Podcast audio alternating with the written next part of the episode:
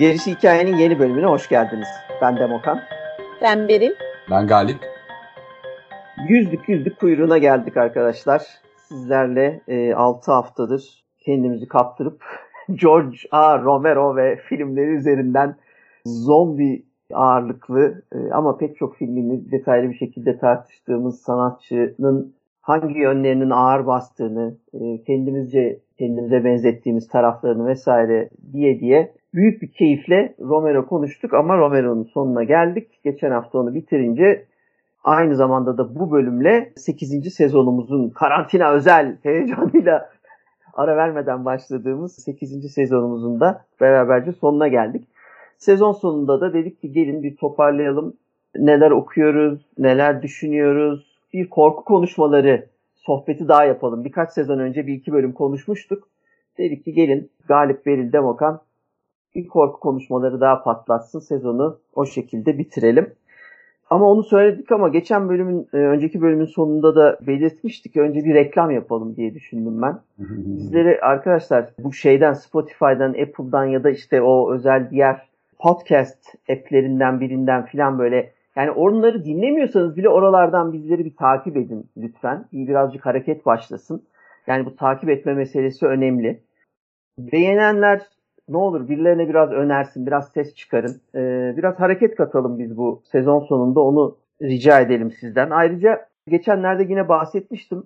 Biz sizlerle sohbet etmeyi çok seviyoruz. Sohbet etmediğimiz zamanlarda da kitap yazıyoruz. Öykülerimiz var, romanlarımız var.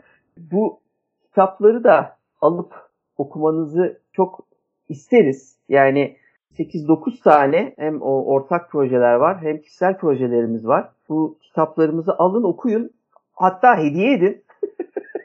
yani ben çünkü bu kadar e, keyifle bir iş yapıyoruz. Çok güzel geri dönüşler alıyoruz. Takipçi sayımızı da aşağı yukarı biliyoruz. O takipçi sayısının bizi okumadığını da biliyoruz bu arada. e, önden böyle bir reklam yapalım dedik. Gelin şimdi korku konuşmalarına girelim. Evet kitaplarla alakalı, çalışmalarla alakalı da şey söyleyeceğim. Bizim yazdığımız eserlerde e, dilimiz zaten hani uzun zamandan beri sesimiz çıkıyor. Bu 181, 182 bölüm olacak. Aslında gerisi hikayenin bu anlattığı şeyler, o sohbet e, bizim öykülerimizde devam ediyor. Yani kurmacanın el verdiği ölçüde tabii. E, bizim sohbetimize hakikaten eserlerimiz üzerinden de devam edebilirsiniz. Yani e, bize yapabileceğiniz en büyük destek aslında sizin gibi bizi seveceğine inandığınız insanlara paylaşmak. Ayrıca da eserlerin üzerinden bizi takip etmek. E, eğer gerisi hikaye seviyorsanız kitapları da, öyküleri de çok seveceğinizden de eminim. Elbette okunmak kadar yazarı tatmin eden, yazarı mutlu eden e, başka bir şey yok. İlk önce bunu söylemek e, gerekir. Bizim birincil mesleğimiz yazmak. O yüzden elbette sizlerin bizleri okuduğunu bilmek bizi e, daha da mutlu edecektir. Fakat bir şey daha var benim söylemek istediğim o da şu. Elbette hani zaman zaman sizlerden yorumlar alıyoruz, mesajlar alıyoruz, beğeniler alıyoruz. Fakat bu yeterli değil. Elinizi korkak alıştırmayın. Bizi dinliyorsanız beğenin. Bize bir şeyler sormak istiyorsanız lütfen gözünüzü seveyim çekinmeyin. Ee, bir şey, bir konu hakkında, bir tema hakkında bir program dinlemek istiyorsanız dinlemek istediklerinizi, gerisi hikayede görmek istediklerinizi, e, duymak istediklerinizi diyeyim daha doğrusu. Bizi göremiyorsunuz çünkü. Bunları bizden paylaşırsanız, şimdi şu var, e, evet bizde konu çok. Yani bizde konu bitmez. Daha en az bir 10 senelik daha e, malzememiz var elimizde. Ama ya gülmeyin ama ben hesapladım yani. Niye gülüyorsunuz ki hesapladım ben bunu. Böyle de bir manyaklık var bize evet. evet. Kusura bak ama zaten. Depoladık depoladık. Bizi oldu. tanıdıysanız nasıl olduğumuzu da biliyorsunuzdur. Neyse demem o ki evet bizde bir liste var. Ee, evet 10 seneye yetecek konu var. Ama eğer siz önerilerde bulunursanız biz bunları araya e, muhakkak serpiştiriyoruz. Serpiştirmeye çalışıyoruz. Şimdi e, bu arada şeyi de söyleyeyim. Arada çok iyi, net sonuçlar vermiyor. Ben e, bu işe dediğim gibi hani biz başka şeylerle uğraşıyoruz. Yazıyla uğraşıyoruz, işte grafikle uğraşıyoruz, tasarımla uğraşıyoruz, montajla uğraşıyoruz, senaryo işleriyle uğraşıyoruz vesaire. Onun dışında yazıyoruz, onun dışında arada bu programı çekiyoruz e, gerisi hikayeyi. Ama o yüzden de yani hani çok yoğun böyle odaklanamıyoruz aslında. Ona rağmen ben şeyi görüyorum. Mesela e, Chartable'a geçen gün bir gözüme çarptı. Şeyler var. Bazı dinleyicilerimiz var. Onlara teşekkür ederim ben yani. Hani bir, bir tane Guatemala'da dinleyicimiz var. Sağ olsun. Dünyanın öbür ucu ne oluyoruz falan diye heyecanlandım. Avustralya'da var, Kazakistan'da var, Suudi Arabistan'da var, Irak'ta var. Yani şeyi söylemiyorum. Gurbetçilerin göz bebeğiyiz. ya muhteşem yani tabii ki çevremizde başka yani Avrupa'da e, işte ya da Amerika'yı, Kanada'yı vesaire onları hani söylemiyorum. Oralarda çok var İngiltere'de, Almanya'da, Avrupa'nın pek çok yerinde ama bu böyle Guatemala'yı görünce mesela böyle bir heyecanlandım ben yani. Abi biri dinliyor bizi Guatemala'da ne anlatsak acaba falan diye hani. var bende Guatemala şeyleri var, masalları var. Onları bir gün inceleyebiliriz. Hazır oradan dinleniyoruz. Elimde var yani. Ben evet, kahvesini evet. çok severim bu arada. Evet, bravo. Çok, çok, evet.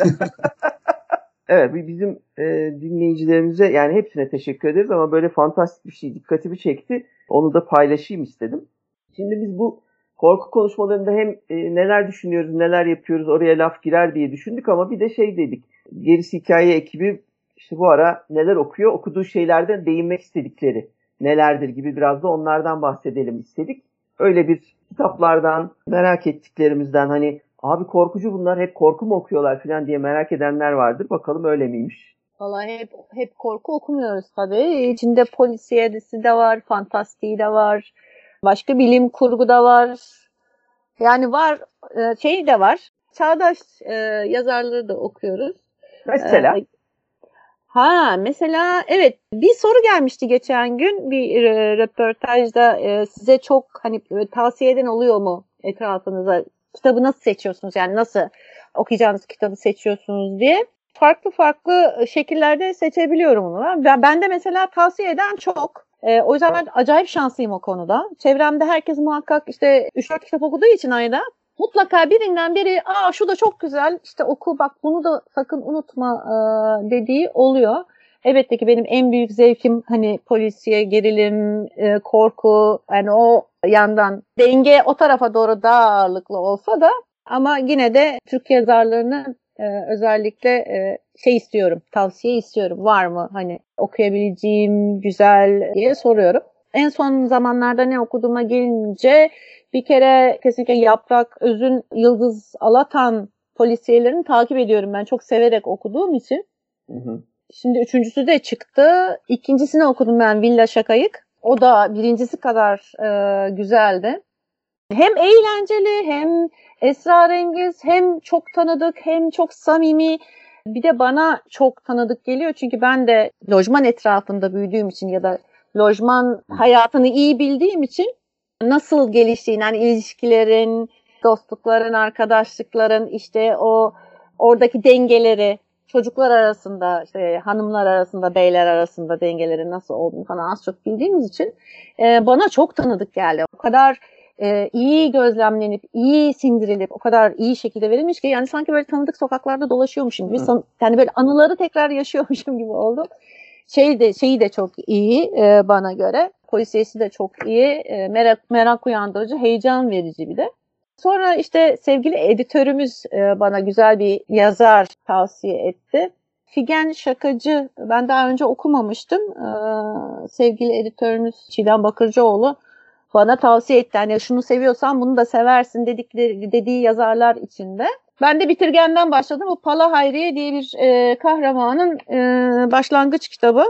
Ee, son derece enteresan bir okuma oldu benim için. Çünkü e, bir ergenliğe geçişte olan bir kızın, küçük bir kız çocuğunun işte büyük değişikliklere karşı verdiği tepkileri, düşünceleri, duyguları, hissettikleri falan böyle bayağı e, güzel bir okumaydı. Şimdi artık hala Hayriye ile devam edeceğim.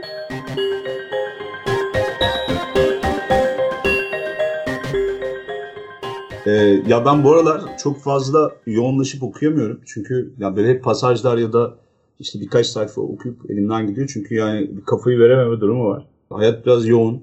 Ondan sonra gündem biraz yoğun. Yani Türkiye'de de işler karışık biliyorsunuz. Pandemiydi, şuydu, buydu falan derken çok fazla kısılı kaldık açıkçası biraz. Evet. Bu esnada da bazı şeyler ufaktan bir yitime uğradı. Bu iş biraz enerji meselesi, biraz odaklanma meselesi. Ben de elime geçen e, bütün odaklanma birimini diyeyim artık. Hepsini ya gerisi hikaye ya da günlük işlere ya da hayatta kalmaya e, yatırıyorum. Bu ara öyle bir birikim oldu. Ama ne var mesela? Ben şeyi çok severim. Ne zaman sıkılsam bunu alsam favori kitaplarım vardır. E, epey bir kitabımız var bizim. Üçümüzün de büyük kütüphaneleri var. Yani hepimizde birkaç bin kitap vardır kişi başı. Sevdiğim kitaplar var. Onlara dönüyorum ben. Onları okumak büyük bir keyif veriyor. Birkaç senede bir Lovecraft külliyatına girerim mesela. Geçen yıl bizim diğer editörümüz Yankı'nın, Yankı İnki'nin hediye ettiği bir H.P. Lovecraft üzerine bir kitap vardı. Delilik Dağları'nın içinde alfadan çıkan. Scott Pool'un, W. Scott Pool'un e, kitabı, Pool'un hatta. Lovecraft üzerine güzel bir inceleme mesela. Dönüp dönüp pasajları okuyorum onda da. Çünkü bu tarz kitapları biliyorsunuz. Yani hem biyografi kitapları hem inceleme, referans kitapları bunlar ve baştan sona okuyayım vesaire diye gitmiyor. Bu, bu kitapların hoş tarafı açıp bir chapter okuyup hayatınıza devam edebiliyorsunuz. Hı hı. Ben zaten e, büyük bir kısmını okumuştum bu geçtiğimiz yıllarda. Sonunu getirmemiştim çünkü anlattığı yerler biraz artık hani o noktada herhalde sıkılmış mıydım ben. Böyle bir şeyim vardır ben sıkılınca dururum. Ama yine de açıp böyle Lovecraft'la alakalı e, güzel bilgileri tazelediğim bir süreç oluyor. Onun dışında yine geçtiğimiz yıllarda İtik yayınlarından çıkan Kemal Tahir'in bir külliyat hikayesi vardı. Yani böyle Kemal Tahir'in hem kitaplarını bastılar. Yine editörümüz işte orada Selçuk e, güzel bir jest yaptı. Hatta bir konuşmasına da ben konuşmacı olarak gitmiştim. Kemal Tahir hı hı. ailesinin ve vakfın. Barış Manço'daki değil mi? Barış Manço şeydeki, evet kültür merkezindeki. Kültür doğru. merkezinde. Hatırlıyorsunuz. Evet. Orada da e, Pulp yazarı kimliğini birazcık daha irdelemiştim Kemal Tahir'in. Çok severim Kemal Tahir'i. Biz zaten baba Tahirciyiz zaten bu şey olarak, gezi, gezi hikaye ekibi evet. olarak.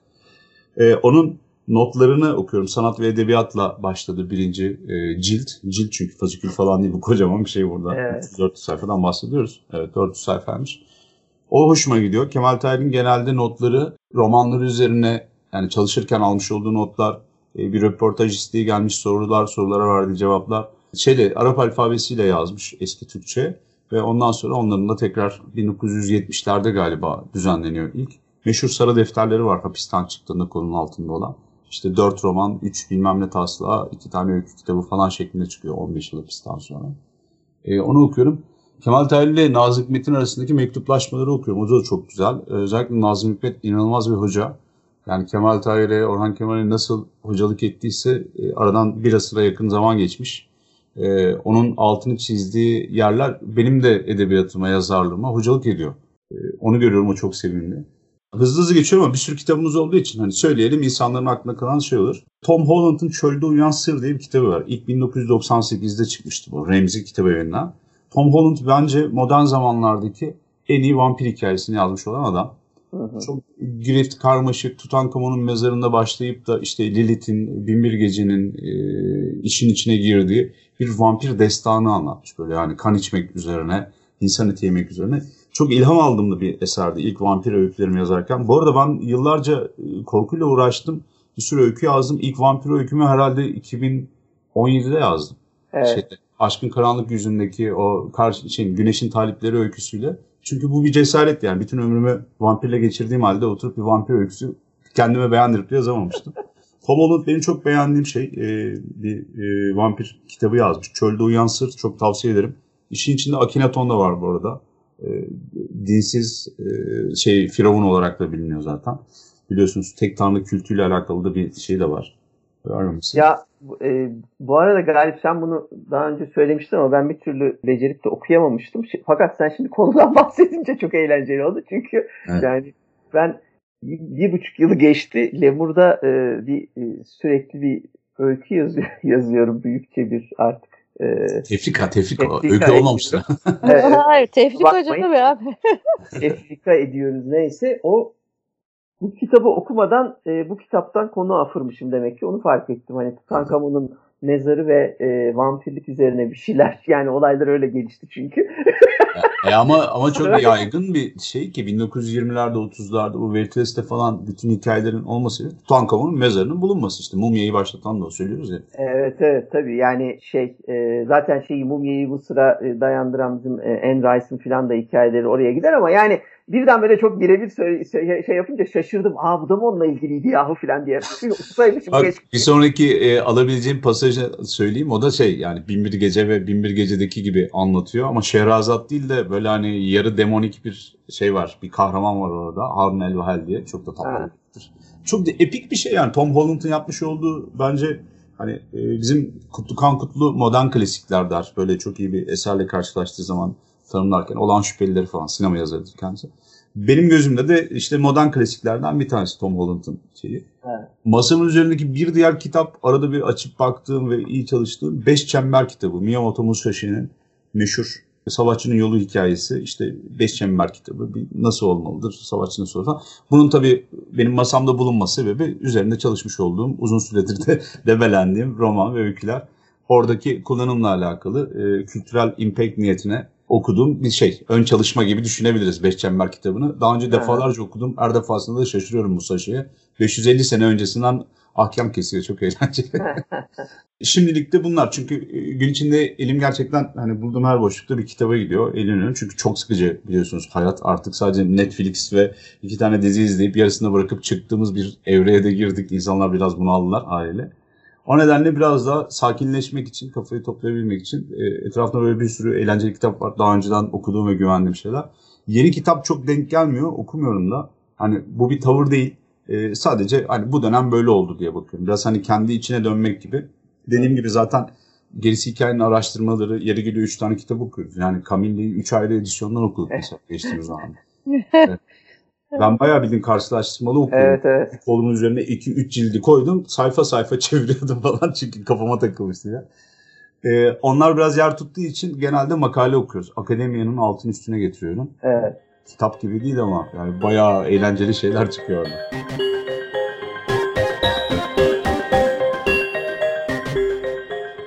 makale okumaktan gerisi hikaye için e, kitaba vakit bulamama durumu yaşanıyor zaman zaman. Fakat bu pandemi ve karantina dönemleri her ne kadar pek çok insan için depresif e, şeylere e, sebep olsa da e, durumlara ben kendi adıma biraz sakinleştirici zamanlara da girdiğimi fark ettim o arada. O yüzden normalde okuduğumdan biraz daha hızlı okumalar yapma şansı buldum son 3-5 ay içinde.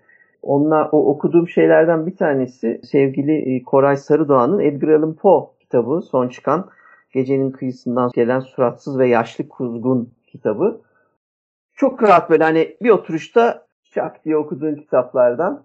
Yani sadece bir biyografi olarak ben şeyi düşündüm tabii biyografi aslında. Fakat çok yorumlu bir biyografi olduğunu fark ettim. Koray'ın kendisi de kitabın içinde çok fazla var bakış açısı bu kitabın içinde. O yüzden de birazcık Poe hakkında eğer bilginiz varsa mesela gerisi hikayenin Edgar Allan Poe bölümünü dinlediyseniz ondan sonra bu kitabı okursanız çok daha rahat ve keyifli gideceğini yani böyle Poe sevgisi, Poe merakı olanların çok ilgisini çekeceğini ayrıca ilgisini çekeceğini düşündüğüm bir kitap olarak gördüm. O, o yanını çok sevdim. Bir de üçümüzde de sağ olsun sevgili e, Merve Köken Can Vermezler Tekkesi kitabını gönderdi. Selim Nusret Gerçeğin kitabından e, çeviri ve sadeleştirmeyi yapan Merve Köken ilk Türkçe gotik roman olarak çıkan bu kitap Kara Karga'dan. Valla ben bu kitabı da sevdim. Yine rahat okunuyor. Tabii bu bunda işte güzel yeni Türkçeleştirilmiş olmasının etkisi e, var.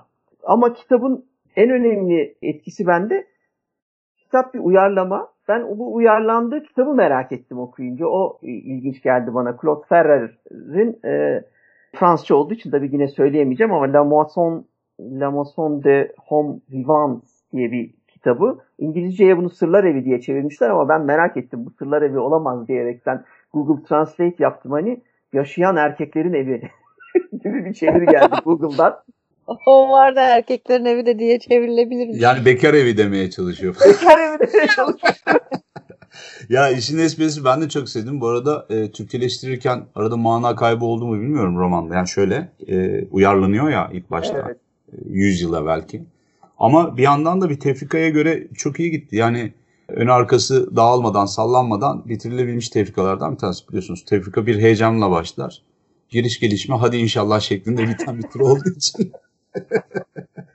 Bravo. A- aynen öyle bir korku var ama bu işte bence olmuş dediğim gibi rahat okunduğu için de şak diye geliyor geçiyor. Ama burada Bir araya şey gireyim mi bu arada? Çok ilginç bir şey var orada. Konsen Germain'i falan tartışıyor. Yani 1800'lerin sonunda aslında gizemcilik, ruhçuluk, gizli hikayelerin işte Gülaç Şövalyeleri falan gibi böyle bir dönemin hani gizem şeyleri vardı ya. Benim de kitabımın bir kısmı onlarla doluydu vaktinde. Onları falan anlatıyor. Onlardan bahsediyor mesela. Hı hı. Ben çok şaşırdım. Tanzimat entelektüelinin aslında e, bu kadar o konulara vakıf olduğunu bilmiyordum. O dönemde tabii hayalet hikayeleri de yüksek olduğu için herkes ruhçu muhçu, işte gizemci takılıyor. Saint Germain'i falan görüp de orada "Ay, ölümsüzlük aslında şudur falan gibi bir teori falan okuyunca çok şaşırmıştım. Güzel o konuda yani. Evet evet ben bu Claude Ferrer'i merak ettim. Çünkü zaten ben yani ilginç yani hiç hatırlamadığım bir isim, bilmediğim bir isim idi. Oysa bayağı e, yanından da çok geçmişim. Hani Ferrer Caddesi varmış şeyde e, Divan Yolu Caddesi'nde şeyden Sultanahmet'ten Beyazıt'a giderken. Çünkü Kurtuluş Savaşı'nda bayağı e, savaşa des Türkiye'ye destek veren, Atatürk'e destek veren gelip işte öyle yazılar yazan gelip burada e, buluşan filan da bir e, Fransız yazarmış. Kendi hani ülkesinin hareketlerine karşı Türkiye'nin yanında taraf tutmuş. Ondan sonra mesela Claude Ferrer'i de merak ettirmesi açısından bence iyiydi. Sonra yine yakın zamanda çıkan bizim Ömer Faruk Yazıcı'nın Peri Palası'nı okudum. O da bir merkezde toplayıp hikayeyi yani bir mekanı sabit tutup ondan sonra her bölümde o mekanda gerçekleşen farklı farklı küçük öykücükler anlatan bir roman oluşturmuş. Türüne tarzına bence uygun olmuş böyle hayaletler, cinler, perilerin hepsinin otelde e, buluşması ve oradan başlayan bir hikaye üzerinden gelişiyor. Bu da yine hızlı okunan bir kitap. Sadece cinler, perilerle bir korku hikayesi bir romanı gibi görünse de size aslında ben şeyi gördüm. Çok yoğun fantazya öğeleri taşıyor. Tarz itibariyle özellikle hele yani finalini e, tabi burada şimdi spoil etmeyeceğim. Son özellikle son bölümde baya böyle kendi evreni içinde muhteşem bir büyüklükte sahnelerle ilerleyen bir final yapıyor. Ufaktan başlayıp büyüyen büyüyen büyüyen en sonunda devasalaşan bir roman yazmış. Onu da keyifli okudum.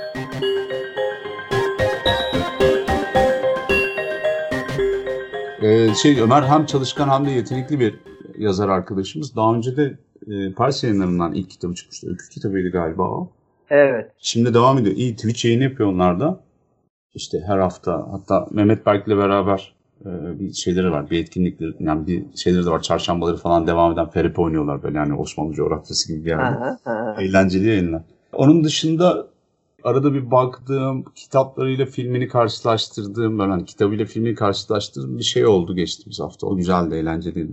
Straw Dogs'u bir e, Hmm. okudum. Böyle hani okuyordum. Onun İngilizcesi vardı benim önümde. Daha önce de bir bakmıştım. da Hani filmle karşılaştırmalı bakayım falan. Straw Dogs 1971-72'de galiba Sam Peckinpah'ın filmi aldığı. İşte Dustin Hoffman'ın da ilk filmlerinden. İngiliz ta- taşrasında geçen e, çarpık bir home invasion hikayesi aslında. Ama işin içerisinde çok fazla şey var. Biz ve bizim Anadolu Korku'da da hani görüp altını çizdiğimiz, işaret ettiğimiz e, işte hani Müge Anlı'ya kadar götürebileceğiniz Agatha Christie'nin falan konusu olabilecek bir sürü e, cinayi polisiye vaka içeriyor kitap. E, filmde de Sam Peckinpah kendi yöntemiyle e, son derece çarpıcı bir şekilde veriyor. E, biraz da erkek filmidir o. Hani bakış açısı falan da karışık. Hı hı. Çok da etkileyici bir film tabii ama 1970'lerde çok da çok daha fazla etkileyiciymiş. Evde oturup büyük ekran televizyonda verilirse sonuçta başka bir etkisi oluyor. 2011'de bir tane daha şey var, remake'i var onun. O da kendi içinde fena film değil ama çok e, kitap kadar iyi değil. Bunu da ben düşünüp duruyorum mesela. Siz ne düşünüyorsunuz bilmem. Ama yani benzer şeyler olduğundan da eminim. E, Kitap çok yoğun bir şey. Kitabın herhangi bir uyarlamada ya da herhangi bir sinema uyarlamasında ya da işte hani remake'inde vesairede her türlü bir üstünlüğü var bana sorarsanız. Kitap okurken herhalde kendimize ait bir ritmimiz, her şeyi kendimiz ayarlayabiliyoruz. Baktığımız zaman hayal ediyoruz, gözümüzün önünde kuruyoruz falan ya. Her şey detaylı anlatılsa bile adamın boyu 1.75 dedi bitti mesela. Mesela hala onu daha uzun görüyorsun gibi. Bir kitap olduğu takdirde daha çok şey anlatıldığını, daha derin anlatıldığını düşünüyorum ben. Ne kadar iyi uyarlanırsa uyarlansın olmuyor. Bir daha onu görmüş oldum kendim. Çok sevdiğim bir yönetmenin çok iyi bir uyarlaması. Aa, kitap her zaman dövüyor abi. Ya ben pek ben şey kitabı okumadım. Ama Pekin Pan filmi en sevdiğim filmlerden bir tanesidir. Ben ve de izlemesi de zor filmlerden biridir. Böyle insanın içini dağlar zordur izlemesi. Ağır filmlerdendir. Hani o bizim arada Beril'le falan da hep bahsettiğimiz Funny Games falan gibi böyle hani bir daha izlemesem mi dedirten tipte filmlerden bir tanesidir. Ama şey doğru yani sonsuz bütçesi olmadığı için filmlerin en baş en başında bir kere oradan kaybediyor. Ondan sonra tamamen yönetmenin öngörüsüyle beğendiği işte kullandığı oyuncuyla bir anda kısıtlanı veriyor karakterler vesaireler. Öyle olunca da sizin kafanızdakiyle uyum sağlama ihtimali kalmıyor ya da sizin kurduğunuz hayal kadar etkileyici olmayabiliyor. O yüzden şey değil hani filmlerle kitapları mümkünse karşılaştırmamaya çalışırım izlerken. E, çünkü her seferinde zaten kitap dövüyor dediğim gibi. Kitap kazanıyor. ona, ona yapacak bir şey yok. Öyle bakma. Yani o yüzden kendi başına bir tek başına bir eser gibi düşünmekte fayda var filmleri izlerken. Benim yakın zamanda okuyup beğendiğim bir başka kitapta İnsanlık Deneyi. Ee, sevgili Erbu Kaya'nın bilim kurgu ve distopya olarak e, kategorize edilen romanı. Ya bu son dönemde arkadaşlarımızın kitaplarını okumaktan zaten başka bir şey okumaya vakit kalmayabiliyor. Eğer kendinizi kaptırırsanız çevredekilerin kitaplarını okurken kendinizi kaybedebiliyorsunuz ve benim en sevindiğim yanı mesela şu ana kadar söylediklerimin hepsi acayip kolay okunuyor olmaları bence çok büyük avantaj. Diller güzel yani bizim 80'lerde çok problemini çektiğimiz Türkçe bir şey okuyamamak, Türk yeni çağdaş Türk yazarlara ulaşamamak çünkü işte mesela yayınlanmamaları gibi problemler vardı. Çok zordu eğer geçmişin yoksa e, ortaya sıfırdan çıkmak ve e, çeviri edebiyatla dönerdi 80'lerde özellikle. O zaman kendinizi bir şekilde alışıyorsunuz o çevirileri okumaya. Ama ve lakin problemli olduklarını düşünüyorum o dönemdekilerin. Şimdi de hala çok problemli çeviriler oluyor ve o yüzden ben mesela çok zorlanıyorum çeviri okumakta. Oysa bu işte Türk yazarlar artık yayınlanabildiği için bir kere dil problemi çözülüyor. Herkesin dili pırıl pırıl. O beni çok mutlu ediyor. Ee, anlatım akıcı oluyor. Onun dışında da Türkiye'de distopya türüne Erbuğ'un katkısı bence olumlu yani her şeye çok olumlu bakan, dili olumlu, insan ilişkilerine bakışı olumlu bir insanın distopya yazmış olmasındaki tezat müthiş bir etki yaratmış bence. O yüzden insanlık deneyiminde ben tavsiye ederim okumanızı. Yine böyle bir oturuşta okunan kitaplardan bir tanesi olmuş.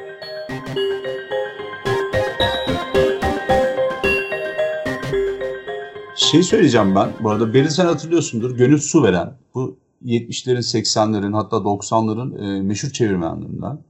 Demokra'nın biraz önce söylediği konu benim çok aklımda olan bir şeydi. Daha önce de hatta bir panelde sunumda hepimizle tartışmıştık, konuşmuştuk hatırlarsanız. Ee, bizimki gibi Türkiye'de kendi kendine ve görece daha yakın zamanda oluşmuş ya da ilk örneklerini belki de iyi örneklerini vermeye başlamış. Kendine e, korku edebiyatı diye kendine isim vermiş türler artık yani rüştünü ispatlamaya başlamış şeyler. Genelde ilk çevirileri gibi konuşuyorlar ilk öykülerinde. Fantastik de öyle çünkü. Yani ilk örnekler hep yabancı menşeli falan gelen şeyler var size ilham verenler. Onlar ne kadar iyi çevrildiyse, ne kadar e, iyi edebiyatsa, onların dili ne kadar hakimse çevirmenler, siz de o kadar şey yapıyorsunuz. Neden? Çünkü etkilendiğiniz temalar, konular, olgular ya da o hikayeyi temsil eden hareketler ya da olaylar dizisi genelde hep bu şekilde tanımlanıyor. Karakterler öyle tanımlanıyor falan. E bunlar da tabii biraz Stephen King, biraz Dinar Kuntz vesaire gibi olunca kaçınılmaz olarak Gönül Su Veren'e geliyoruz. Gönül Su Veren'in kitap yurdundaki çevirmen sayfasına ya da iştirak ettiği, katıldığı, çevirdiği kitaplar kısmına bir bakarsanız Gönül Hanım'ın kendi adına kayıtlı 116 tane eser görünüyor. Bu eserlerin içerisinde de biraz önce gülmüştüm hatta bakmıştım. Gönül Su Veren'in arkadaşlar 39 tane Agatha Christie çevirisi var. 80'ler ve 90'lar. 30, 20 tane Stephen King çevirisi var. 5 tane Wilbur Smith çevirmiş. Dinar Kuntz 4 tane çevirmiş. Isaac Asimov çevirmiş 4 tane. V.C. Andrews çevirmiş 3 tane falan falan. E, arada tabii daha katkı yaptı. Başka kitaplar da var daha evvelden. Bir de Gülten Suveren vardır. Onun da mesela bir sürü gene çevirisi var. Pollyanna'yı falan çevirmiş öyle söyleyeyim. Old School 70'lerdeki kapaklı Pollyanna'yı düşünün. Altın kitapların, Ramsey'nin falan kitaplarını çeviren. Şimdi hoşunuza giden yazarlar e, Agatha Christie, Stephen King hep söylüyoruz ya biz. Şimdi bunları çeviren kişi gönül veren olduğu için bunlar Robert Kolej mezunu iki e, kardeş bildiğim kadarıyla. E, Necdet Hoca söylemişti. E, İstanbul Üniversitesi'nden Profesör Necdet Neydim. O tanıyormuş kendisini. Hı hı. Sürekli kitap çeviriyorlar ve yani vara bakmadan çevirmişler galiba bir dönemde hani. O kadar iyi de kazanmamışlar. Ama 116 tane eser. Şimdi bu ne demek? Sevdiğimiz eserlerin e, çevirmenleri onlar olduğu için bizim de ilk aslında cümlelerimiz hep gönül su veren cümleleri oluyor tamam mı çeviride. Ben arada yakın zamandaki çevirilerde elime attığım zaman bakıyorum çok iyi başlıyor çeviri. Gidiyor gidiyor gidiyor. Bir iki yerde böyle son chapter'lara doğru hafiften biraz oynamaya başlıyor. Çok İngilizce, Google Translate'ten hallice cümleler gelmeye başlıyor. O insanlarda o şey yoktu ama ne yazık ki bize de biraz hey dostum İngilizcesini yerleştirdiler yani 2000'lerin başında. ama bir şey de diyemiyorum. Onların sayesinde biraz da dünyaya açıldık. Belki gözümüz açıldı. Çevirme konusunda da Gönül Hanım'la alakalı olarak da benim böyle bir görüşüm var. Onu da söyleyeyim. Daha sonra biz 2010'dan sonra kendimize ait bir dil bulabildik bence. Çünkü çeviri e, aurasından anca çıkabildik gibi geliyor bana 2007'de, 2008'de belki. Hı hı. Ya çeviri e, konusu gerçekten çok önemli. Mesela benim hala eski yani senin şimdi söylediğin şeyin üzerinden gideceğim. Ben hala eski çevirileri okuyabiliyorum ve son derece de zevkle okuyabiliyorum hala. Hmm. Yani ha, üzerinde şey refleksim yok. Düzeltme refleksim yok. Hmm. Ama itiraf edeyim son dönemlerde e, okuduğum bazı kitaplarda bir şey oluştu bende ya da bende öyle bir şey oluştu. Tam emin değilim. Refleksle düzeltmeye gidiyorum. Otomatikman kafamda düzeltiyorum cümleyi. Hı hı. Ve o çok bir süre sonra çok yani çok yoğunsa eğer okumayı sekteye uğratıyor. Evet. Çünkü bir yandan hani konunun içine girmeye çalışıyorsun ama bir yandan da sürekli bir hani cümle düzeltme şeyin var. Çünkü en çok sık en sık rastladığım şey anlam bozukluğu. Hiç gelmemesi gereken iki kelime var yan yana geliyor hı hı. ve cümlenin şeyi anlamı tamamen değişiyor. İki iki şekilde de anlayabilirsin cümleyi. İki şekilde de anlayabilirsin cümleyi. İkisi de mantıklı ama ondan sonra senin kafanda bunun acaba orijinali neydi diye düşünmeye başlıyorsun. Tabii bunlar hani okumayı ağırlaştırıcı şeyler ama çok da ağır, yani çok da ağır olduklarını söyleyemem. Yani bir süre sonra yani o, o şeyi artık e, kabul etmeniz gerekiyor. Yani eğer çeviri bir şey okuyorsanız o çeviride bir takım aksaklıklar olabileceğini baştan hani anlaşma yapmak gerekiyor. Hep Demoka'nın söylediği gibi var ya işte bir kurgu okuyorsanız kurgu olduğunu bilerek okuyacaksınız. E bunu da bir çeviri olduğunu bilerek okuyacaksınız. Yani hiçbir şey yüzde yüz mükemmel değil. Türkçe yazılanlar da mükemmel değil. Bizim yazdıklarımızda da var e, hatalar ki bu noktada editörler giriyor. Her ne kadar biz hani pırıl pırıl yazmaya işte düşünerek bilmem kaç kere üzerinden geçerek düzelterek yazsak da mutlaka gözden kaçtığı oluyor. Evet. Çeviri, çevir, çevirmenleri ben çok önemsiyorum. Çünkü eseri yazan kadar emekleri var kitapta bizim okuduğumuz e, çevirilerde ve çok zor bir iş olduğunu düşünüyorum. Böyle her şey yapanın yani her İngilizce bilenin işte her dil bilenin işte 10 sene yaşamış olsun, 15 sene yaşamış olsun orada hani doğup büyümüş Yok, olsun. Tabii. İki, iki, iki şeye de ana dili gibi hakim olsun. Hiç fark etmez. E, mantalite gerektiriyor. Yani o çevirmenlik çok ayrı bir mantalite gerektiriyor ve çok ayrı bir yetenek gerektiriyor. O yüzden son derece saygı duyuyorum çevirmenlere. Hı. Şu da var. E, bir başka şey de mesela benim e, söylemek istediğim editörler. Şimdi editör Tabii kapağı, kapağın içinde görüyoruz editör yazıyor ama çoğumuz hani ya yazara bakıyoruz. Hani en şeyde çevirmene bile çok bakmaz insanlar hani. Ama yazara bakıyorsun ondan sonra işte kitabın konusuna bakıyorsun ve e, şey yapıyorsun. Kitabın içine giriyorsun. Evet. E, ama çevirmene bakarsan bir süre sonra çevirmeni takip ettiğini, o çeviriyi beğendiysen e, o kişinin çevirdiği kitaptan emin olarak alıyorsun kitabı. Bu birinci şey. İkinci editörler. Editörlerin çıkardıkları, üzerinde çalıştıkları kitapları ki çok değerli editörlerimiz var. Onu söylemem gerek. Ve en azından bir kısmına biz ne kadar e, çalıştıklarına, ne kadar seçici olduklarına, ne kadar özenli olduklarına biz takip ediyoruz. Öyle e, editörlük de aynı çevirmenlik gibi işte düşündüğünüz kadar kolay değil. Bir iki işte düzeltme bilip ben editörüm diyemez kimse. E, bunun için yıllar gerekiyor. En az bir 10 seneyi deviriyor bu insanlar. Bir süre sonra editörleri de takip etmeye başlıyorsunuz. Editörlerin çıkardığını e, takip etmeye başlıyorsunuz. Çünkü gerçekten güzel seriler e, yakalanıyor. Güzel seriler ortaya e, çıkarılıyor. E, ki bizim beraber yani tabii ki hani pek çok editörle çalıştık ama hani beraber çalıştığımız editörlerin en azından elinden çıkan e, biz kitapları da mümkün olduğunca duyurmaya ve tanıtmaya çalışıyoruz.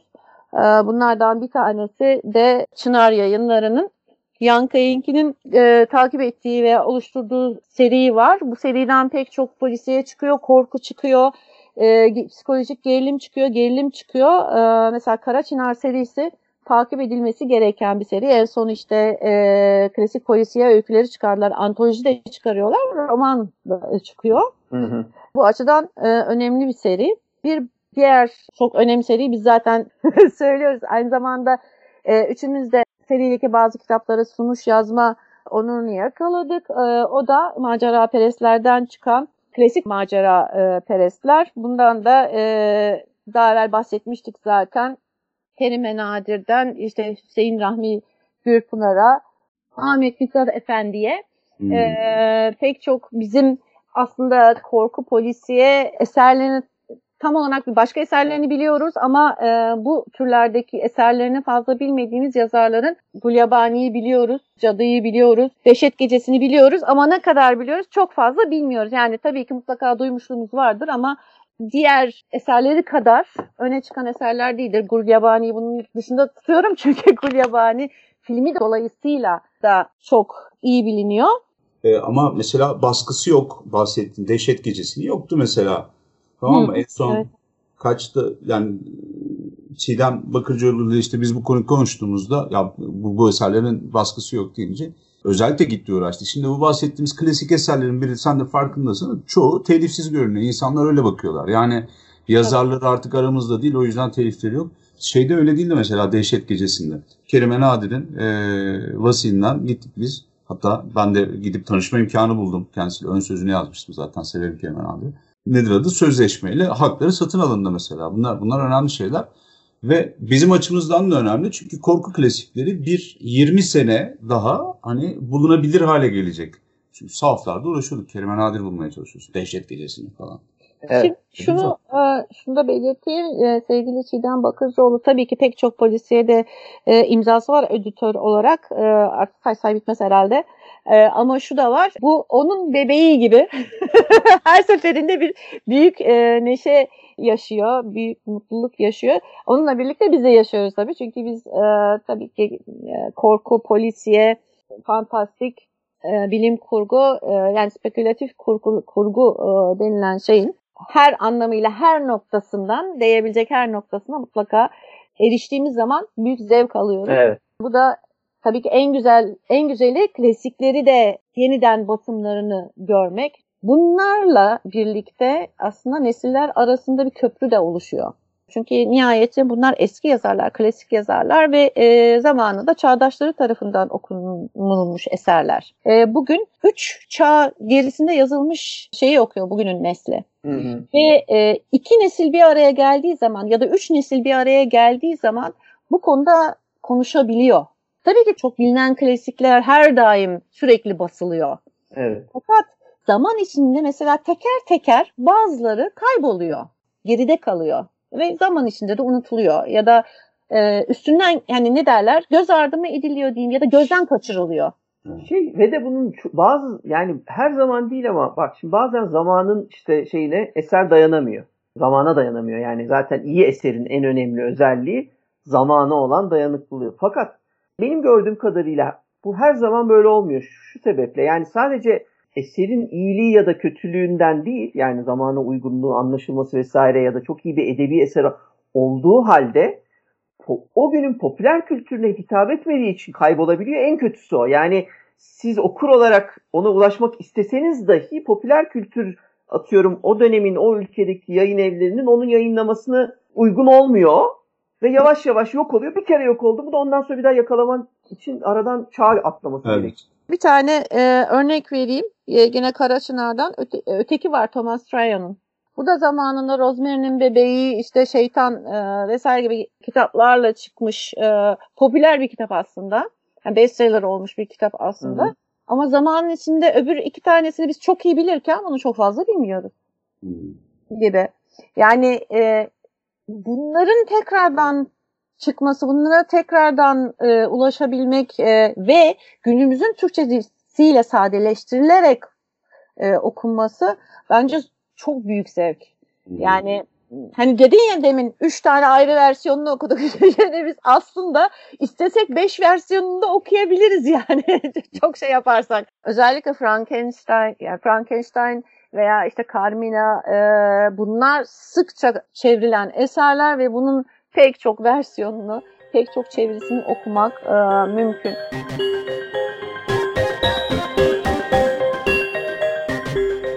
Benim gördüğüm bir şey var bunlara ufak ekleyeceğim. Şimdi e, bu eserlerin çoğu e, yoğun bir yayın programının içerisinde yayınlanıyor. Bu cadı, gulyabani gibi şeyler olduğunda o dönemde bir sürü şey yayınlanıyor, e, eser yayınlanıyor ve hepsi bu tonda değil. Yazar da zaten bu tonda tek bir yayın da üretmiyor. Bu Gürpınarlar falan. Yani yazarın eserlerinden bir tanesi oluyor. Şimdi bizim bak bakış açımız çok daha odaklanmış bir bakış açısı gerisi hikayede. Biz korku temelli ele alıyoruz ve üzerine çalışıyoruz mesela. Bizim gözümüz hemen e, korkuyu seçiyor. Yani eserin içerisindeki korku esansını hemen burnumuz kokluyor. Biz geriye dönüp baktığımız zaman e, bir yazarın 20-30 yıla, 40 yıla yayılmış bir kariyeri içerisinde neler yazdığını bir bakışta görebiliyoruz. Daha rafine bir seçki oluşturabiliyoruz aklımızda.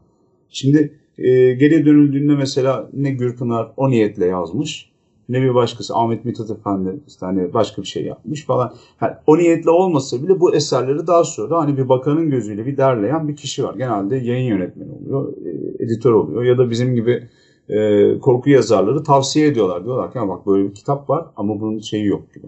Hani biz durduğumuz yerden aslında geçmişte arkamızda kocaman bir kütüphane olduğunu düşünüyorum. Bir matbuat hayatı olduğunu geçmişte birikimi.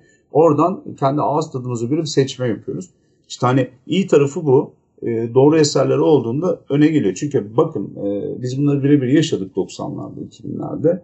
Ne bu eserler vardı ne bu eserlerden yola çıkarak korkuyu, korku sanatlarını değerlendirip anlatmaya çalışan akademisyenler vardı. Bunların hepsi zaman içerisinde 2005'ten sonra e, belki de oluştu. Yani 15 yıllık bir şeyden bir birikimden bahsediyoruz maksimum. Daha evvelinde korku herhangi bir eğlencelik tür gözüyle bakılıyordu. Ha bir tane de korku kitabı varmış böyle deyip geçiyorlardı mesela indekslenmiyordu bile. Baktığımızda da hepsini görebiliyoruz. Yeni gelen çocuklara da hani alttan hani ya ben okumak istiyorum çok eğlendim. Ee, sizin bahsettiğiniz şeyden de heyecanlandım. Ne okuyayım diye sorduğu zaman hani ya işte bir de cadı vardır ama onu okuyamazsın artık. Onun baskısı yok eski. Osmanlıca harfler zaten. Arapça harfler gibi. Demiyorsun artık. O güzelliği oldu. Öyle bir. Birkaç kişinin çabası bu arada bu sadece. Onu da söyleyeyim. Söylediğim editörler. İşte bazı yazarların tavsiyesi şeklinde ilerledi. Bir de bu çeviri konusunda iki uç nokta Türkçe'de yani ben tabii Türkçe'dekini biliyorum. Bir şey var hani e, biliyorsunuz arkadaşlar. Bir Can Yücel meselesi vardır. Ben bunu çok önemsiyorum aslında. Çok ilgimi çeken bir mesele. Ben ikinci bir isim e, bilmediğim için söyleyemiyorum ama şimdi bir çeviri yapanlar vardır. Bir de Can Yücel çevirisi vardır tamam mı? Aynı eserin Can Yücel çevirisi kendi başına bir olaydır. Çünkü Can Yücel benim gördüğüm kadarıyla çeviriyi neredeyse hiçbir yerde pek kabul edilen bir şey değildir bu ama çeviri gibi yapmaz. Kendi dilinde yazılsa, Türkçe yazılsaydı nasıl yazılırdı bu diye çevirir. Ve o zaman iş çok ilginçleşiyor. Yani tabii bunu tahmin ediyorum süren bir tartışmadır bu ya da belki bitmiştir artık ama yani mesela şimdi önümde var örnek vermek istiyorum. Ne demek istediğim daha iyi anlaşılacak. Şimdi mesela e, Shakespeare'in Tempest'ı en çok e, İş Bankası'ndan çıkan ve bu dönemde en iyi çevirilerinden bir tanesi Özdemir Nutku çevirisidir ve bu klasiktir. Bununla yazılır, bununla oynanır. Ama yine İş Bankası'ndan çıkan benim elimde Tempest'ın Can Yücel çevirisi de var Fırtına'nın. Ve ne demek istiyorum? Size sadece birinci sayfanın başından kısaca okuyacağım ve ne demek istediğim anlaşılacak. Şimdi Fırtınayı Özdemir Nutku ki oyunun mükemmel çevirilerinden bir tanesidir bu. Şöyle çeviriyor. Sadece birinci sayfayı kısaca size okuyorum. Birinci perde, birinci sahne, bir gemi güvertesi. Şimşek çakar, ardından şiddetli bir gök gürültüsü duyulur. Kaptan ve Nostromo girerler. Kaptan, hey Nostromo. Nostromo, buradayım kaptan, ne durumdayız? Dostum, gemicilere söyle herkes derhal işinin başına. Yoksa her an karaya oturabiliriz. Çabuk çabuk. Çıkar, tayfalar girer. Hadi göreyim sizi aslanlarım. Ha gayret canlarım. Çabuk olun. Gabya yelkenini kontrol edin. Kaptanın düdüğüne dikkat. Esebildiğin kadar es bakalım rüzgar. Yeter ki denizde yer bırak bize de. Şimdi böyle bir giriş var elimizde. Bu klasik Shakespeare eseri. Şimdi bakalım Can Yücel ne yapmış? Aynı yeri okuyorum arkadaşlar size. Bu sefer İş Bankası'ndan çıkan Can Yücel. Birinci perde birinci sahne. Deniz üstü bir gemi, dehşetli bir yıldırımla gök gürültüsü duyulur. Bir gemi reisiyle bir tayfa başı girer. Reis, tayfa başı, tayfa başı. Buradayım reis, buyur.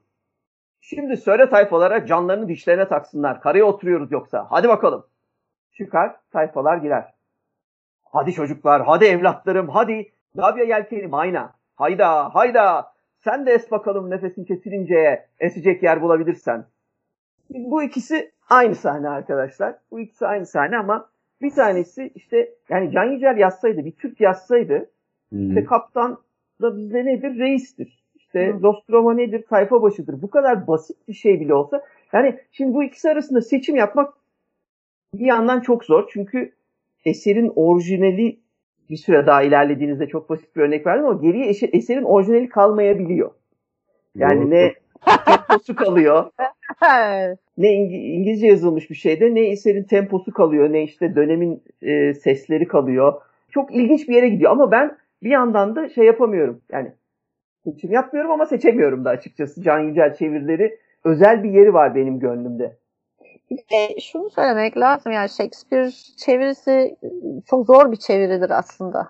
Yani Shakespeare çevirebileni anından hani öpmek lazım. Çünkü lirik bir dili var. Bundan dolayı da bir ritmi var, bir şarkısı var her bir cümlenin. Shakespeare vari söylemek gerekirse. O yüzden hani bunu çevirirken de o şarkıyı kaybetmemek gerekir. Ama şimdi sen hani okuyunca fark ettim ee, öbürkünü de okumak çok büyük bir zevk olabilir yani. Evet, çok evet, büyük bir kesinlikle. zevk. Hani biri biri evet tamam okey e, şarkısını kaybetmeden e, eseri götürüyor ama diğeri bizi, bize daha tanıdık gelecek bir şarkı söylüyor. Demek belki de Tabii daha tabii, uygun de olur. Can Yücel'in çevirdiği Snoopy'ler falan var. Aklınıza şaşar arkadaşlar. Snoopy çizgi e, şeyleri, hikayeleri. Yani öyle şeyler söyletiyor ki Charlie Brown'a. Bayağı Türk çocuğu gibi. Eşim çok sever Can Yücel'i e, ve okur. Ama ben hani açık açık itiraf ediyorum. Bunda çekinecek bir şey. Kendi yazmışlığım da vardır. Çok sevdiğim şiirler de vardır. Ama öyle çok sıkı bir şiir okuyan bir insan değilim ya da şair takip eden bir insan değilim. Ve Can Yücel'i de nedense pek anlayamıyorum. Şimdi bir de böyle bir durum var. Yani şiirlerini çok anlayamıyorum. Ya da o şeyi yakalayamıyorum, hissi yakalayamıyorum. Çünkü bence şiir de bir zevk. O okuyucusunu seçiyor. Öyle demek lazım. Ama bir şairin çeviri yapması olağanüstü güzel. Çünkü herhalde şairden yani bir şairden daha iyi e, bir eserin ritmini yakalayabilecek hani e, çok düşünemiyorum. Özellikle Shakespeare gibi çevirilerde. Çok daha mesela çağdaş bir şey için size e, söyleyeyim, tavsiye edeyim. Scott Fitzgerald'ın Great Gatsby'si mesela yani işte yine 10 tane çevirisini bulabileceğiniz eserlerden biridir. Fakat yani Can Yücel çevirisini tavsiye ederim. Yani bir anda yani Can Yücel yazmış gibi arkadaş. Yani bir Türk yazmış gibi. Tamam mı? Yani aklınız durur. Yani ve hani şu daha iyi bir çeviridir diyeceğim hepsini okumadım çevirilerini ama pek yok yani. O kadar akıcı ve kolay okunur ve irite etmeden ilerliyor ki Gatsby'nin hikayesi ki ben orijinalini de çok severek okuduğum bir kitap değildir. Hani Amerikalıların hani yere göğe koyamadıkları en önemli, en büyük eserleri vesaire filan. Benim e, aynı fikirde değilim ben. Zor, zor okuduğum böyle çok ilgimi çekmeyen de bir kitaptır. Fakat Can Yücel versiyonuna baktığınız zaman birden her şey değişiyor. Çok ilginç bir etkisi var o tarz çevirinin. Onu da Ee, hani o notu çevirdiğince Can Yücel'den de bahsetmiş olmak istedim yani. Çok mükemmel, çok ilginç çevirileri var. Evet.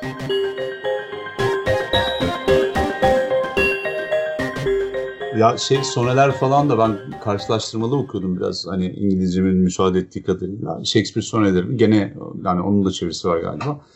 O da iyi. Bir yandan hani şey güzel. Oradaki bir şairin dokunuşu iyi. Çünkü orada iyi bir anlatı var. Berlin dediği gibi o müziği, ahengi yakalama şeyi artıyor. Öbür türlü çünkü çok mühendis işi, motomot çeviri de olabilir. Öyle şeyler de var. Ama mesela hani şunun farkında varıp e, neyinin ne kadarını kabul edeceğimize kendimiz karar verebiliriz. İşte benim mesela çok sevdiğim e, ilk sıralardaki artık sevme konusundaki şey Moby Dick, Herman Melville'in. E, bunun Sabahattin Eyüboğlu Mine Organ çevirisi var. Meşhur bu Yapı Kredi yayınlarından çıkan şeyden bahsediyorum. Hani girişte notlar falan var. Şöyle söyleyeyim 45. sayfaya kadar hangi dilde balina kime denir falan gibisinden notları var. Melvin çünkü tefrika olarak yazıyor galiba ama bir yandan da e, bir hırsla da çalışıyor. Dönemin en iyi Amerikan yazarlarından bir tanesinden bahsediyoruz. Şey diye başlıyor. İsmail deyin bana birkaç yıl önce kaç yıl olduğu önemli değil. Paramın azaldı ya da hiç kalmadı bir sırada. Karada da beni ayrıca bağlayan bir şey, hiçbir şey olmadığı için biraz engine açılayım. Bu dünyanın denizlerini şöyle bir göreyim dedim. Ben böyleyimdir. Böyle bulurum sıkıntıdan kurtulmanın, uyuşan kanıma hız vermenin yolunu. Baktım ki ağzımın tadı kaçmış, buruklaşmışım. Baktım ki içime o soğuk Kasım yağmurları çiseliyor. Baktım ki durup dururken tabutçu dükkanlarının önüne dikilip kalıyorum ya da karşıma çıkan her cenaze alayının peşine takılıyorum. Baktım ki içimi saran kasveti önleyemiyorum. O kadar ki beni bazı ahlak ilkeleri durdurmasa mahsus sokağa çıkarak onun bunun şapkasını bile bile başlarından kapıp yere atacağım. İşte o zaman bir an önce denize açılmanın zamanı geldi derim kendi kendime. Vay be yani görüyor musunuz? Şimdi abi bunların hepsi tek cümleydi o okuduğum. 8 satır falan sürdü neredeyse. O baktım kilerin olduğu set. Şimdi bunu çeviremezsin matematikte. Çünkü yani bu İngilizce böyle virgülü koy, e, bağlıcı ver, ak gitsin zaten. Arapçada da hani bilmem ne deyip falan diye devam eder. Bunu en iyi örseleyen de şey zaten Lovecraft. Yani Lovecraft, bir sayfa boyunca bir kuruyor adam. bir, ya bir, bir sayfa bir cümle yani anladı. Evet. Şimdi bunu nasıl çevireceksin ki Melvin yazmış. Melvin bizi sahnenin içine sokuyor, ruh haline sokuyor. İşte sokakta cenaze alayını takip etmedik. 8 satırlık cümlede oydu buydu. Şimdi, işte burada Sabahattin Eyüboğlu versiyonunu okumak abi iyi. Anlatabiliyor muyum? Ama bazı yerde de hani biraz sulluğa da kaçmıyor diye çıkken çok Türkleştiriyorlar. Bir yerden sonra isimleri değiştir. Hani dedik ya can vermezler tekkesine. Hı hı. Mesela o da öyle bir refleksin sonucu olabilir. Yani o kadar yerelleştirmişler ki bir yerden sonra evet. uyarlamışlar artık halini alıyor. Uyarlama o yüzden hep tartışmalı. Uyarlama, uyarlama zaten. Evet. Yani, yani bir yerde o ayar var. Yani o ayarı tutturmak lazım. Her esere göre de değişiyor. Bence evet, ben bir şey diyemiyorum. Moby Dick'teki çok iyi mesela. Yok, zaten e, Can Vermezler teknesinde birebir e, yanlış adam adam e, şey gibi düşün bunu. E, yani hikayeyi alıp bize uyarlamak, e, bizden yapmak. Evet. Şeyin Demoka'nın hikayesi vardı ya e, Karanlık Bedava. Hı hı. E, o da Dickens e, öyküsünün e, bizleş yani bizden hale mesela ben çok severim. Yani e, bu çok güzel bir şeydir. E, güzel bir çalışmadır aslında. Can vermezler teknisi de büyük ihtimalle öyledir yani. İyi, iyi güzel. Evet, evet. O da doğru. Çok doğru yerlere basıyordu. Yani o çeviriler, o dervişler, tekke olması, tekkenin evet, iç yapısı evet. falan onlar şey değildi. E, taşıma su değildi yani o. Evet, evet. Doğru bir doğru bir hareket vardı. Ya Mine Organ deyince ben de şeyden bahsetmek istedim. Şimdi ben çocukken bunu okuyup okumadığımı hatırlamıyordum. Çok da bütün filmlerini de seyrettikten sonra e, bir daha da okumamıştım. Yakın zamanda William Golding'in Sineklerin Tanrısını yeniden aldım. Oturdum okudum. Mine Organ çevirisi İş Bankası'ndan. Yani bir yandan yani enfes bir hikaye enfes vurucu iç dünyalar, ilişkiler ağı filan böyle hani çocuk bakış açısını, dönemin bakış açısını mesela tabii çocukken okurken asla mesela yamyamlı konuşurken ben Mercan Adası'ndan bahsetmiştim. Mercan Adası'na birebir atıf olduğunu filan bilmiyordum mesela. Ben sineklerin tanrısının tamam mı? Hani kahramanların ismi Mercan Adası'nın kahramanlarının isminin aynısı ve hani oradaki o sahteliği, oradaki o emperyalist bakış açısının tam zıttı çocukların gerçekte nasıl davranabileceği üzerine bir eleştirel bir bakış açısıyla yazılmış bir eser olduğunu falan bilmiyordum. Bunları öğrenmek çok önemli. Fakat çeviri olduğu zaman açıkçası zorlanmaya devam ediyorum ben. Her ne kadar hani iyi olursa olsun diyeyim. Çoğunluğunda. Çünkü işte bunu ya bu şimdi böyle mi dedi ne dedi yani. Yazar orijinalinde ne demiş acaba? Ha açıp İngilizcesine baktığın zaman bazen şeyle karşılaşabiliyorsun. Yazar da o şekilde zorlayıcı bir dil kullanmış olabiliyor. Mesela Margaret Atwood'un Damızlık Kızın Öyküsü romanı da bence öyle. Yani okunması inanılmaz zor geldi bana. Yani yerlere yıkıldım yani okumaya çalışırken. öldüm öldüm dirildim yani ne desem boş ama öyle şeyler oluyor ki diyeceğim o ki mesela Sineklerin Tanrısı'nda yine size bir paragraf yine okuyacağım. Bütününde okurken zorlansam dahi kitabı bir yerinde bu tabii şimdi bir yazarın muhteşem detayları anlatışı, çocuk gözünü, bakış açısını, olaya bakışını vurguluyor. Diğer taraftan da Mina Urgan'ın bunu anlayıp Türkçe'de bunu bize aktarışı. Şöyle bir sahne var, onu paylaşmak istiyorum. Ağaçların çok sık olduğu bir yere varıp yorgun argın yürürken gürültüleri duydular. Ciyak ciyak bağıran hayvan sesleri ve toynakların yere sert sert vuruşu. Çocuklar ilerledikçe sesler yükseldi. Hiç çılgınlığa dönüştü. Sürüngen bitkilerin örtüsüne takılıp kalan, akıllara sığmaz bir korkunun kudurganlığı içinde lastiği andıran bitkilere saldıran bir domuz yavrusu gördüler. Hmm. Oyna bağıran hayvanın çıkardığı ses ipingeydi. Bir iğne kadar sivriydi. Üç çocuk atıldılar. Jack gösterişli bir davranışla bıçağını çekti. Kolunu havaya kaldırdı. Bir duraklama. Bir anlık bir duraksama oldu. Domuz yavrusu hala bağırıyor. Sürüngen bitkileri hala çekiştiriyor. Kemikli bir kolun ucundaki bıçak hala parlıyordu. O bıçağın domuz yavrusunun üstüne inmesinin nedenli akıl almaz, nedenli korkunç bir şey olacağını anlamalarına geçti bu duraklama anı. Derken hayvan bitkileri parçalayıp kurtuldu, çalıların arasına kaçtı. Üç çocuk birbirlerine ve bu korkunç şeyin olduğu yere baka kaldılar. Jack'in yüzü bembeyazdı çillerinin altında. Bıçağı hala kaldırdığının farkına vardı. Kolunu indirdi, bıçağı kınına soktu. Sonra üçü de utana utana güldüler. Gene yürümeye başladılar. Şimdi mesela burada ben e, çeviriden çok mesela şeye takılıyorum. Yani yazarın anlattığı o anın muhteşemliğine. Yani bir çocuğun hayatında ilk defa bir şeyi bıçaklamaya çalıştığı anı o kadar güzel fark edip yakalamış ki bunu okurken böyle kendini o ormanın içinde buluyorsun. E, ondan sonra da zaten gerisi gidiyor. Yani mesela sineklerin tanrısında yani ben bu tarz şeyleri becerebilenlerin e, orijinal okumasını her zaman tavsiye etsem de burada yine elimizde bir Mina Urgan çevirisi olduğunu da unutmayalım.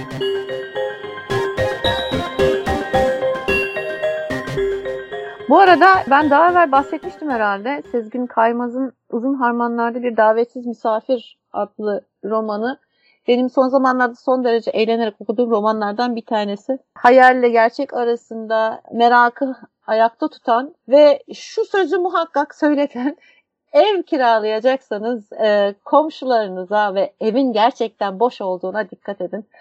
E, evet yani okursanız anlarsınız ne demek istediğim. Bu da böyle bir öneri olsun. Tabii ki polisiye okumaya da devam ediyorum. E, çeviri de okumaya devam ediyorum. 10 numaralı kamera var. E, Rutber'in. O da çok enteresan bir polisiyeydi. Şöyle söyleyeyim.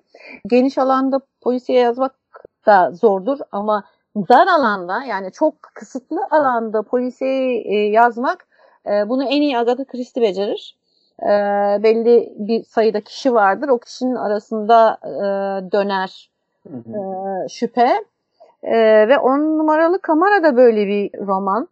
Lüks bir e, gezi gemisinde geçiyor olay ve bir gazetecimiz daha doğrusu bir dergicimiz var. Dergi yazarı var. Ee, mecburen katılıyor bu. Bir fırsat yakalayarak katılıyor bu yolculuğa. Gerçekten biri öldürüldü mü öldürülmedi mi e, şüphesi e, bir kere son derece e, güzel. Yani bunun spoiler olacağını zannetmiyorum. Çünkü zaten arkasındaki tanım da bunu zaten söylüyor. Fakat gerilim ilk sayfadan son sayfaya kadar hiç bitmiyor. Yani sürekli şüphe e, duyuyorsunuz. Hı hı. Ve merak ediyorsunuz yani ne oldu, ne olmuş e, merakını çok canlı tutuyor. O konuda ben e, gayet beğendim e, kitabı. E, onun ilk, ilk bir kitabı daha var. Aslında pek çok kitabı var da. İkinci olarak da gene Ruth Baer'den e, Yalan Oyununu e, okuyacağım. Bakalım on numaralı kamarı kadar iyi mi? Bir, bir de gene bana tavsiyeyle gelen var. Tezkeresinin Gece Gelen. Şimdi tezkeresini okuyan varsa bilir e, daha çok medikal polisiyedir tarzı. Fakat bu sefer sevgili yazar dostumuz Elvan Sayar'ın tavsiyesiyle geldi bu kitap. E, kendisi çok beğenmiş ve bunun diğer e, kitaplarından epey farklı olduğunu söylüyor. Biraz psikolojik gerilim, korkuya kayan elementleri varmış. Mesela o bayağı ilgimi çekti. Onu sıraya koydum. Şimdi ben hani okumadıklarımdan bahsediyorum. Şu okuma, okuduklarım vardı ama e, en azından ne okuyacağımı söyleyeyim dedim gene evet. de. Almakas'ın Açlık diye bir eseri var. Bu çok enteresan. Donor Parti'den biz bahsetmiştik. Birkaç defa bahsetmiştik zaten. Yamyamlık e, bölümünde vesairede de geçmişti.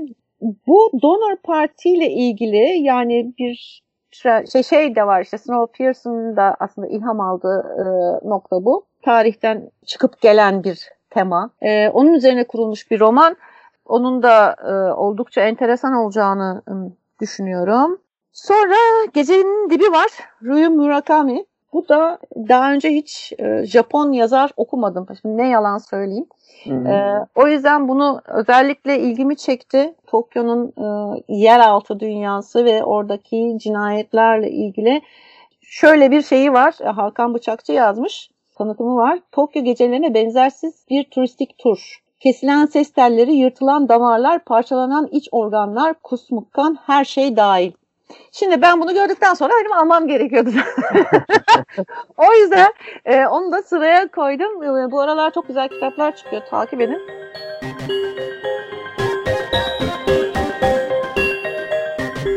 Zannediyorum bu sezon arasında daha çok hani e, biraz daha araştırma gibi şeyleri okumaya devam edeceğim ben de. Elime geçen Hı. kitaplardan. O kadar zaman oldu ki hani polisiye falan okumayalım ağız tadıyla hani doğru düzgün şey yapamadık. Hem biraz okumalar karıştı. Yaptığımız işler çok. E, bir yandan hani çapraz okuma çok yapıyoruz. Aklımın bir kenarında hep hikayenin bir sonraki bölümü olabiliyor bazen. Okurken ne yazık ki öyle bir şey. O nedenle çok fazla hani önereceğim vesaire de bir şey çıkmadı. Ama sezon arasında güzel bir birikim yapacağımı düşünüyorum. Biraz biriktirmek gerekiyor çünkü artık. Yeni kitaplarla, yeni şeylerle karşılaşmayı umuyorum. Benim de okuma konusundaki en büyük zevkim odur.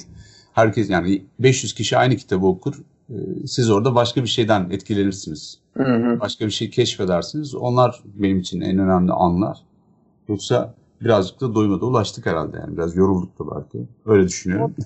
var. Doyum doyum çok büyük problem aslında. Yani çok okuduğun zaman kitap beğenmez oluyorsun belli bir yerden sonra. Yani bir 10 sayfa okuyup ya yok sarmadı deyip başka bir tanesine geçebilir. Bu tehlike var yani. Var öyle ben. Ruyu Murakami'nin e, Gecenin Dibi o çok iyi bir kitap Beril. Ben onu okumuştum. Hı. Ve şey yani o meşhur bir ses teli kesme sahnesi falan da var öyle korkunç bir şey. Manyak, psikodelik, e, gorlu falan böyle sahneleri var. İyi bir de Japon edebiyatı iyidir. Japonlar mühendis gibi yazıyorlar. Hiçbir açığı yok yani.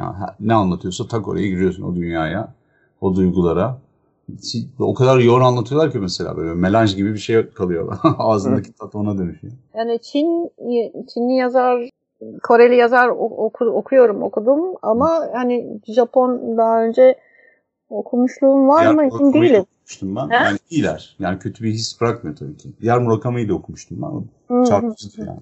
Benim söyleyeceğim aslında önereceğim bunlar. Biraz daha eski kitaplar üzerinden gittim. Herhalde biraz daha eski klasikleri okuyabiliriz gene. Dediğim gibi Çınar'ı takip edin, işte hani diğer yayın evlerini takip edin. Yani bizim gerisi hikayede biraz fokusumuz o yönde. Yani güncel popüler edebiyat ya da hani ne bileyim kendine gerçekçi edebiyat yani kendine edebiyat edebiyat gören şeylerle de çok ilgilenmemizden.